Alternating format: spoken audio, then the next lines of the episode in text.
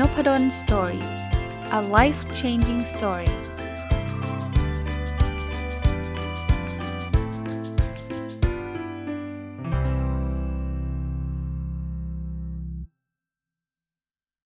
สวัสดีครับ ยินดีต้อนรับเข้าสู่นพดล Story พอดแคสต์นะครับ วันนี้เอาหนังสือที่ชื่อว่า happiness is นะครับ คู่มือความสุข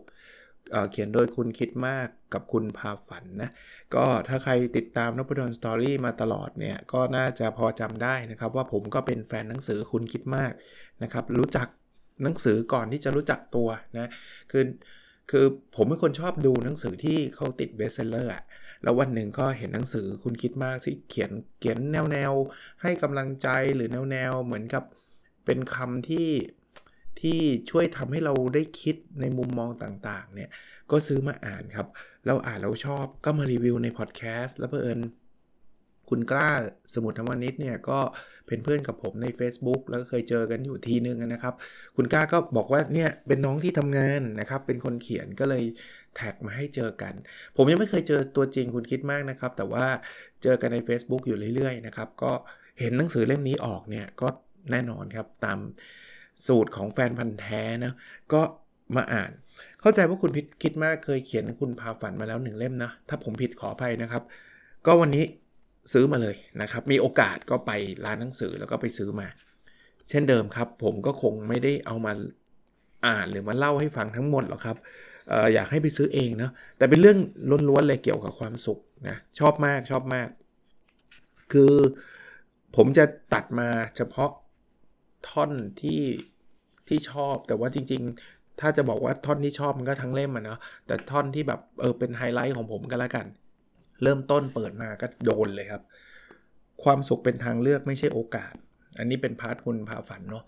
ก็เขียนได้ดีเนาะมันคือทางเลือกคือเราเลือกที่จะสุขได้นะครับ มันไม่ใช่ว่าต้องรอเมื่อไหร่จะมีความสุขเข้ามาในชีวิตนะ วันนี้จะมีหรือเปล่านะ เราเลือกที่จะสุขได้นะครับ ไม่ใช่ว่าต้องรอให้สิ่งแวดล้อมภายนอกเปลี่ยนนู่นนี่นั่นเราถึงจะมีความสุข คือถ้าเกิดใครมีไมเซ็ตว่าความสุขต้องเป็นโชค ต้องรอก็เหนื่อยหน่อย ก็คือเมื่อไหร่มันจะมีเราจะถูกลอตเตอรี่รางวัลที่1สักทีน้าเราถึงจะมีความสุขอะ่ะผมว่ามันยากไงนะครับ แต่ถ้าเกิดเราเลือกอยู่กับปัจจุบันเนี่ยแล้วเรามีความสุขได้เนี่ย เออ ผมอัดพอดแคสต์ผมเลือกที่จะมีความสุข เฮ้ย มีแล้วอะ่ะ เนี่ย ไม่ต้องรออะไรเลย แต่ถ้าเกิดผมต้องรอว่าเมื่อไหร่พอดแคสต์ผมจะได้เป็นที่หนึ่งของประเทศนะ คนฟังเยอะที่สุดในประเทศเราจะได้มีความสุขสักที อาจจะไม่ได้ถึงวันนั้นอะคือคือรอทั้งชีวิตก็อาจจะไม่ได้ เพราะว่าคนเขาทำดีๆ เยอะแยะมากมาย ถูกปะเพราะฉะนั้นเนี่ยไม่ไม่จำเป็นต้องเป็นโอกาสนะครับ อีกอันครับ passion ไม่สำคัญเท่าวินัย เป็นคำสั้นๆ เนี่ยแหละ passion คืออะไร passion คือแบบทำอะไรด้วยความลุ่มหลง แต่ passion ถ้าเกิดมันไม่มา มันมาแป๊บเดียวนะ มันเหมือนเขาเรียกว่าเป็นพลุโอ้โหฉันจะต้องทำพอดแคสต์ฉันจะต้องเขียนหนังสือ ฉันจะต้องทำธุรกิจ ผ่านไปสักเดือนหนึ่งเลิกแล้ว มันก็ไม่ work โอกาสที่มันจะทำให้เราประสบความสำเร็จก็น้อย ไอ้วินัยนี่แหละครับทำมันต่อเนื่องทำมันทุกวันนี่แหละครับ มีคนถามพอดแคสต์อาจารย์ทำไมคนติดตามฟังทั้งๆนี่จริงๆต้องบอกว่าเป็น เป็น independent podcast นะ ไม่ได้มีทีม ไม่ได้มีบริษัท มีสปอนเซอร์ มีผู้ช่วยอะไรผมทำของผมอยู่คนเดียว แต่ผมว่ามันคือวินัยคือมันทำทุกวันไง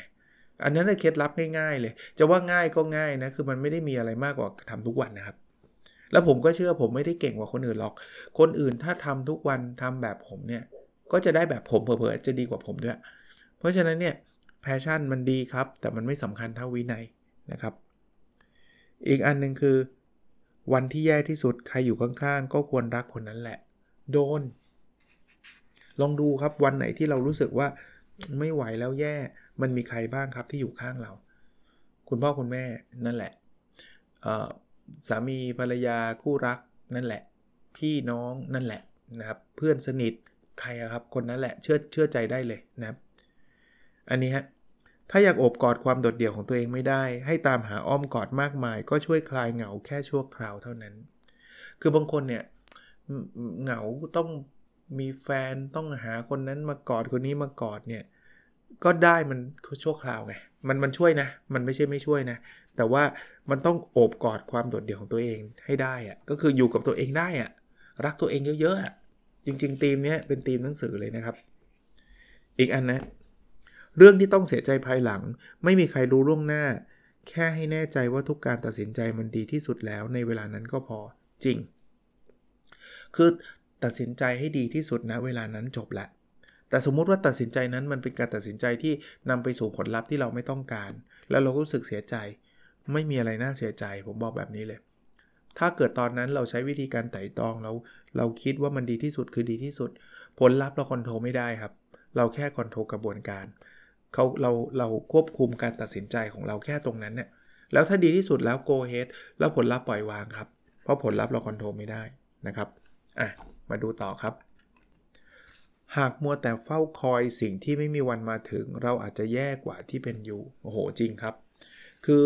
เราก็รอไปเรื่อยๆเนอะยิ่งรอยิ่งแย่นะจิตใจก็จะย่ำแย่ คือผมไม่ได้บอกห้ามรอเลย แต่ว่าถ้ารอแบบไม่ได้ไม่ได้คิดอะไรเลยเนี่ย อย่าอย่าพึ่งอย่าทำแบบนั้นนะครับ ถัดไปสร้างความทรงจำกับคนที่กลับมาคิดถึง แล้วทำให้ยิ้มได้ คือคือเอางี้ผมผมต่อยอดให้เลยครับ คือการสร้างความทรงจำเนี่ยมันเป็นสิ่งที่ดีอยู่แล้วละ่ะ คือมนุษย์เรามันมีความทรงจำอยู่แล้วล่ะนะครับ คราวนี้ความทรงจำมันมีทั้งดีกับไม่ดีอะความทรงจำที่ดีเนี่ยไม่ต้องไม่ต้องพูดถึงนะครับ คือคือเรา เรายิ้มได้อยู่แล้ว ความทรงจำที่ไม่ดียิ้มก็คงจะยากพอยพอยของอคุณพาฝันที่พูดเนี่ยก็คือ ให้เราพยายามสร้างความทรงจำที่ดี ๆ ให้เกิดขึ้นน่ะแล้วในอนาคตเนี่ยความทรงจำสำหรับผมเนี่ยนะมันเป็นเหมือนสินทรัพย์ครับ สินทรัพย์เนี้ยมันจะใช้ได้ตลอดชีวิตเลย สมมติสมมุติว่าเราไปเที่ยวกับแฟนที่ที่บันดีมากๆ แล้วเรามีความสุขกันมากๆเนี่ยนะต่อไปในอนาคตแฟนคนนี้อาจจะแยกจากเราไป แต่ความทรงจำดีๆ นี้มันจะยังคงอยู่กับเรานะ เศร้าไหมเศร้าตอนที่แยกแหละ แต่ว่าทุกครั้งที่ย้อนกลับมาคิดถึงเวลาที่เราอยู่ด้วยกันเนี่ย มันมันก็ยังยิ้มได้นะ พยายามสร้างความทรงจำแบบนี้ให้เยอะๆครับ ชีวิตเราจะมีความสุขเยอะ ผมไม่ได้แปลว่าเเราต้องแยกกับคนนั้นเสมอไปนะ เราอาจจะเป็นแฟนจนแต่งงานกับคนนั้นก็ได้ แต่ว่าความทรงจำนั้นก็จะมีประโยชน์เราตลอดชีวิต เราก็จะคุยกับคู่คู่เราว่าจำได้ไหมเมื่อสัก 20 ปีก่อนที่เราไปเที่ยวกัน อารมณ์แบบนั้นนะครับ สร้างเยอะๆนะ ให้คุณค่ากับผู้คนและสิ่งเล็กน้อยที่เขาทำให้ จริงๆเนี่ยอย่าถ้าใช้ภาษาอังกฤษคืออย่า take it for granted มันมีบางอย่างที่เขาอาจจะทำอะไรดี ๆ ให้เรา แต่ไม่ได้ทำอะไรเยอะแยะนะ ไม่ได้ทำถึงขนาดแบบว่า โอ้โห เยอะแยะมากมาย แค่แบบ ซื้อของมาฝากซื้ออะไรอย่างเงี้ยอย่าอย่ามองข้ามเขานะครับ อันนั้นนะคือสิ่งที่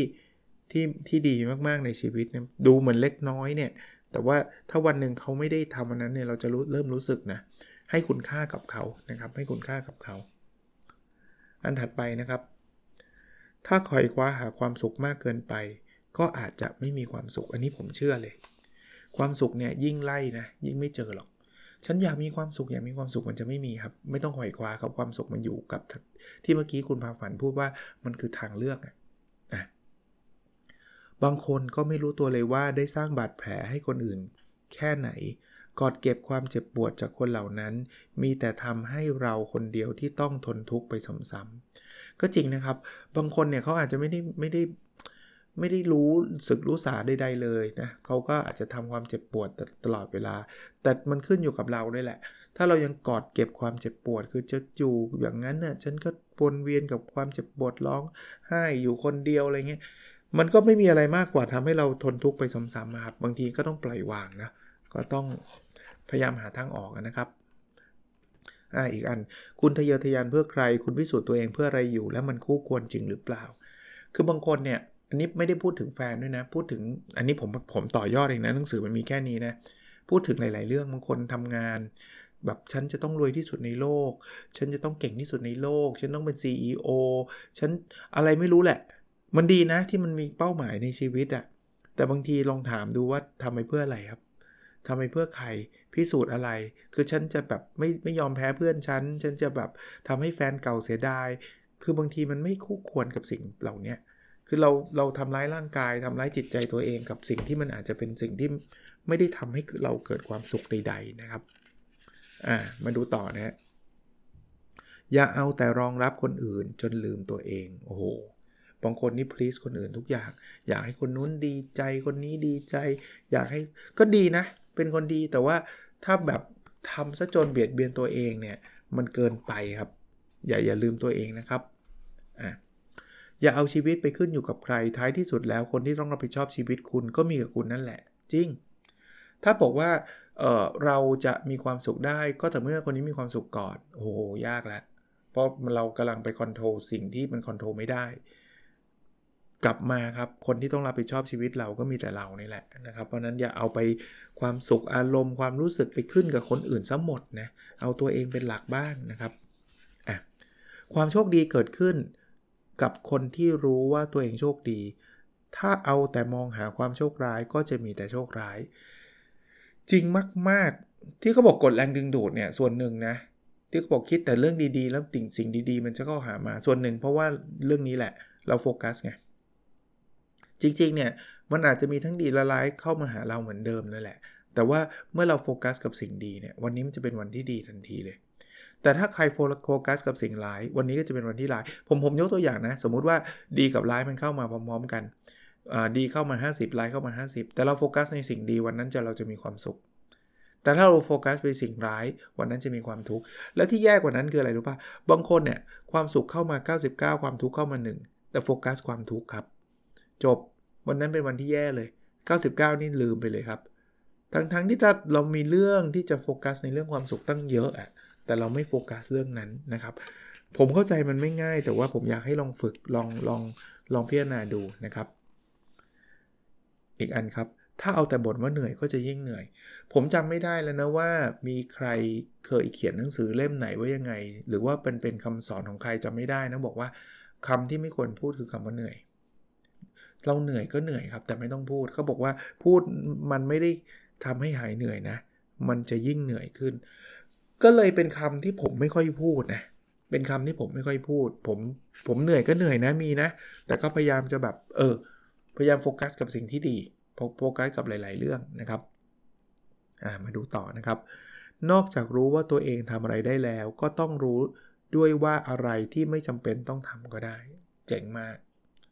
คือรู้ว่าต้องทำอะไรโอเค แต่บางทีต้องรู้ว่าไม่ต้องทำอะไรด้วยนะ วันก่อนฟังคุณต้องกวีพูดมั้งที่บอกว่ากลยุทธ์เนี่ยมันไม่ใช่ว่า how to how to do นะ มัน how not to do อะคือคือคือไม่ใช่ว่าการทำกลยุทธ์คือหาสิ่งที่ต้องทำแต่ว่ามันคือการเลือกสิ่งที่ไม่ต้องทำต่างหากก็ก็น่าสนใจนะครับ เพราะว่าบางทีไปทำเยอะแยะหมดแล้วมันไม่เวิร์กนะครับเอามาดูต่อนะครับ มีความแตกต่างที่เธอต้องแยกให้ออก ระหว่างคนที่บอกว่ารักกับคนที่รักเธอ บอกว่ารักกับรักไม่เท่ากัน ผมว่าหลายคนเก็ตคำนี้นะครับ ผมไม่ได้บอกว่าห้ามบอกรักนะ แต่ว่าบอกว่ารักมันอาจจะไม่ได้รักจริงก็ได้ แต่คนที่รักเนี่ยอาจจะไม่ได้บอกบ่อยนะ แล้วอาจารย์จะรู้ได้ไง อันนี้ต่อยอดให้นะ ดูการกระทำครับ การกระทำจะเป็นตัวบ่งบอกครับว่าคนนี้รักหรือไม่รักเรา เขาเป็นห่วงเราหรือไม่เป็นห่วงเรา คนที่พูดพูดพูดพูดอย่างเดียว ฉันรักเธอพูดมันทุกวัน แต่ว่าการกระทำเป็นอีกแบบอาจจะไม่ได้รัก แต่คนที่อาจจะไม่ค่อยได้พูดเลย แต่ว่ากระทำการกระทำมันบ่งบอก แต่ผมไม่ได้บอกว่างั้นไม่ควรพูดนะ ดีที่สุดคือพูดด้วยทำด้วย อันนี้เจ๋งสุดครับอ่ามาดูต่อนะครับ ร้องไห้ได้ร้องไห้หมด น้ำตาแห้งแล้วค่อยลุกขึ้นใหม่ผมผมไม่รู้ว่าคนรุ่นนี้คงไม่ค่อยมีคำนี้แล้วมึง โดยเฉพาะผู้ชายนะอันนี้ขอขอพูดผู้ชายโดยเฉพาะแต่ผู้หญิงก็เป็นเหมือนกัน คือ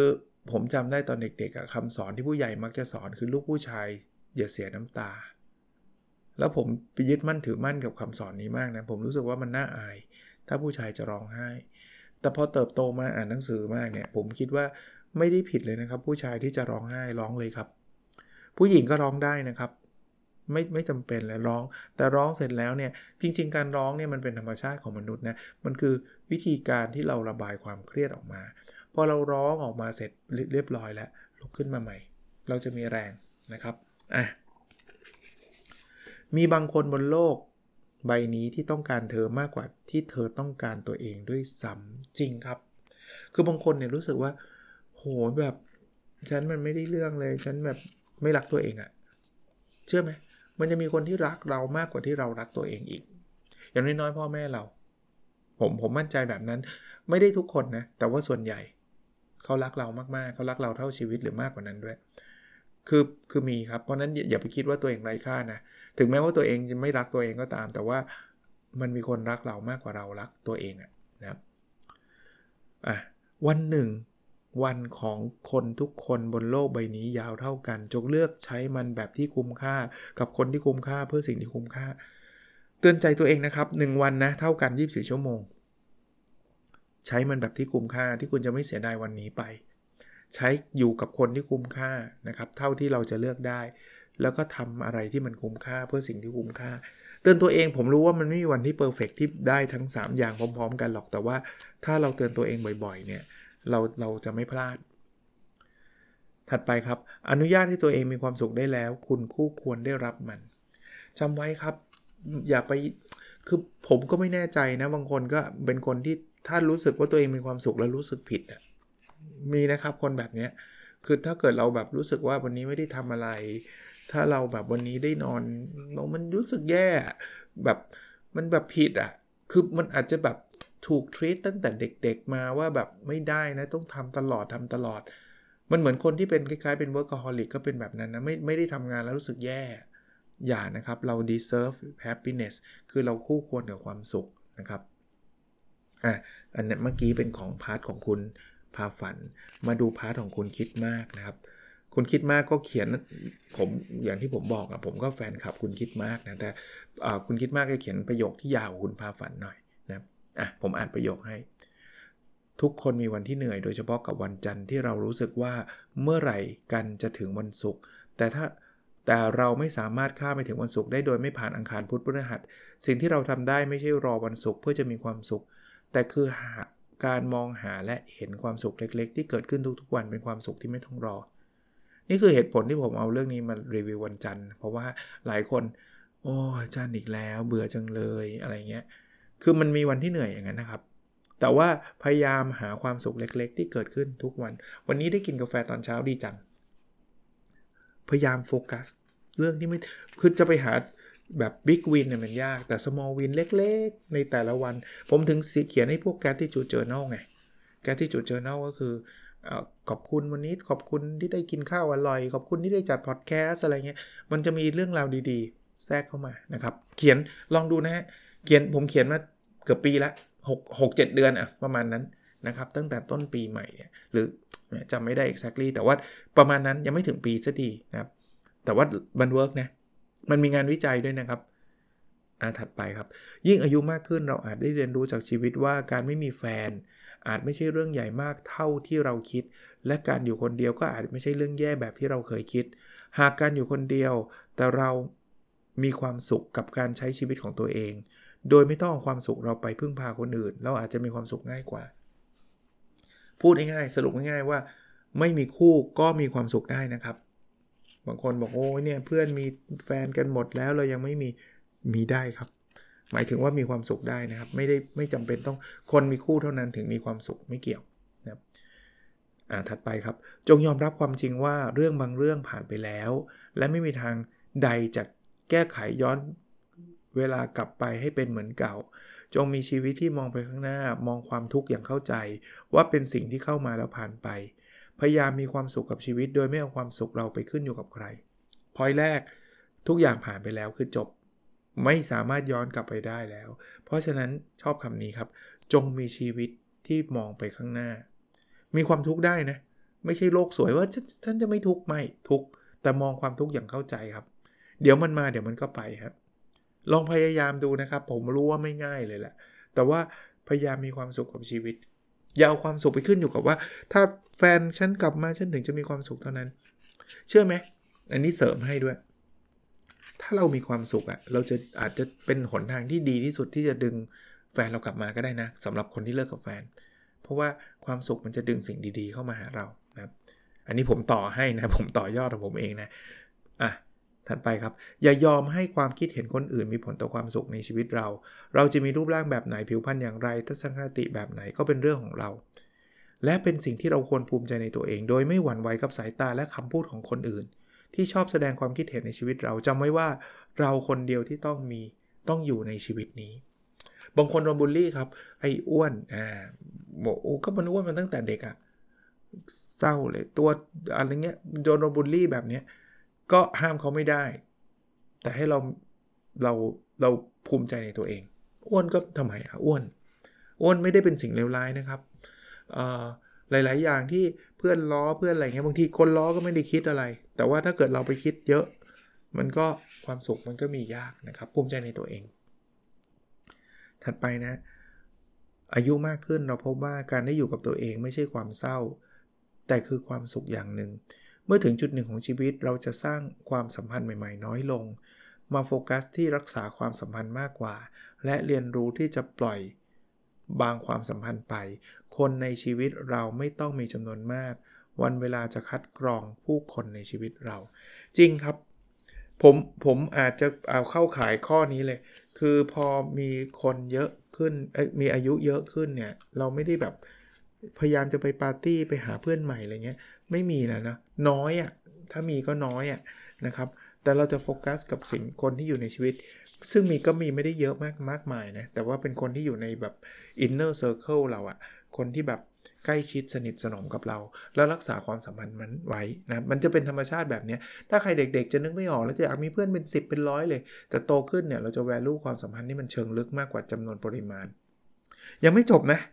ก็ยังมี part อีกสักประมาณครึ่งหนึ่งเลยแหละนะครับ แต่คิดว่าทยอยรีวิวดีกว่าที่จะมาเร่งๆ หรือไม่ก็พูดยาวเกินไปนะครับ พรุ่งนี้มาแน่นอน พรุ่งนี้น่าจะจบหนังสือนะ happiness is แล้วก็สีขีดขีดแบบว่างให้เติมอะคู่มือความสุขนะของคุณคิดมากกับคุณพาฝัน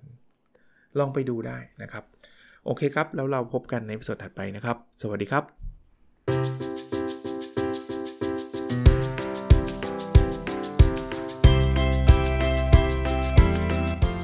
n o p a d o n Story